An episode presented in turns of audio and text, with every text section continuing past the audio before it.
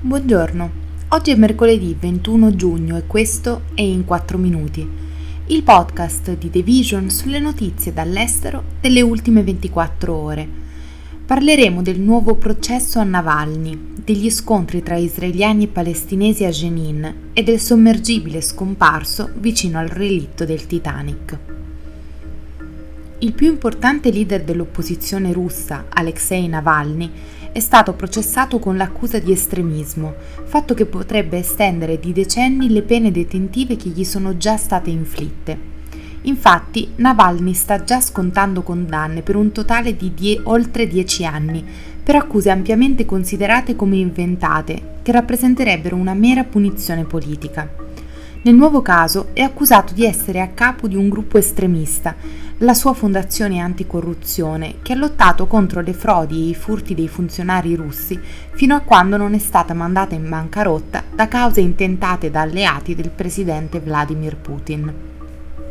Il processo si è svolto in una stanza della colonia penale numero 6 nella regione di Vladimir. Ai media e persino ai genitori di Navalny è stato impedito di assistere. In aula è successo questo.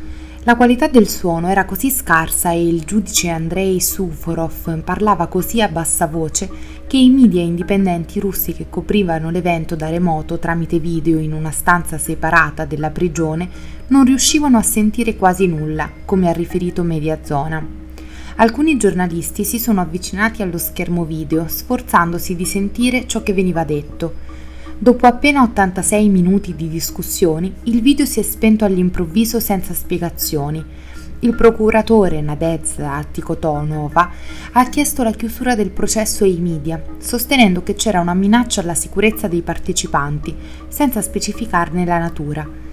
Poco dopo, Vadim Polesev, portavoce del servizio stampa del Tribunale di Mosca, ha detto ai giornalisti di lasciare la prigione, annunciando che il giudice aveva chiuso il processo al pubblico.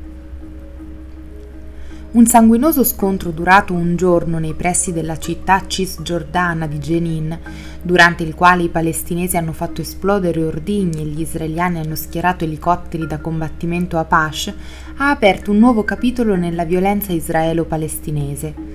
Le forze di Israele hanno ucciso almeno sei palestinesi nello scontro a fuoco scoppiato durante un raid, durante il quale Israele ha arrestato due sospetti militanti, tra cui il figlio di un alto funzionario di Hamas imprigionato in Cisgiordania.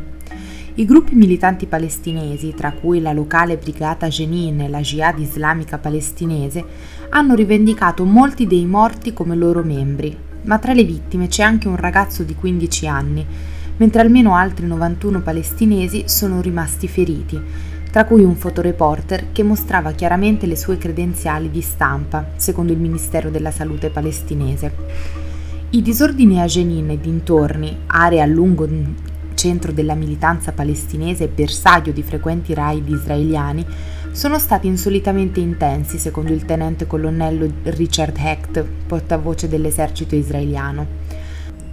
Ciò ha spinto le forze israeliane a schierare elicotteri da combattimento a sostegno delle truppe di terra, che combattono i militanti con una mossa che non si vedeva dai giorni della seconda intifada nei primi anni 2000, secondo il colonnello. Almeno un potente ordigno esplosivo piazzato dai militanti palestinesi e altri incendi hanno messo fuori uso diversi veicoli blindati israeliani. Un sommergibile con a bordo 5 persone nell'Atlantico settentrionale è scomparso domenica, innescando un'azione di ricerca e salvataggio. Il veicolo subacqueo Titan, di proprietà di Ocean Gate Expeditions, stava esplorando il relitto del Titanic, il transatlantico affondato nell'aprile del 1912, quando ha perso il contatto con una nave da ricerca in superficie, la Coral Prince. I dispersi hanno probabilmente ossigeno sufficiente per sopravvivere per tre o quattro giorni, secondo quanto riportato ai giornalisti dal contrammiraglio John Mauger, che guida le operazioni di ricerca della Guardia Costiera. Tuttavia la posizione remota e la profondità del sito del Titanic, insieme ai detriti presenti nell'area, potrebbero ostacolare gli sforzi di salvataggio Andrew Norris, un capitano della Guardia Costiera in pensione, ha dichiarato di non ritenere possibile che una nave di soccorso possa raggiungere quella profondità. Ocean Gate definisce il Titan l'unico sommergibile con equipaggio al mondo in grado di portare 5 persone fino a 4.000 metri di profondità, consentendogli di raggiungere quasi il 50% degli oceani del mondo. Questo è tutto da The Vision, a domani.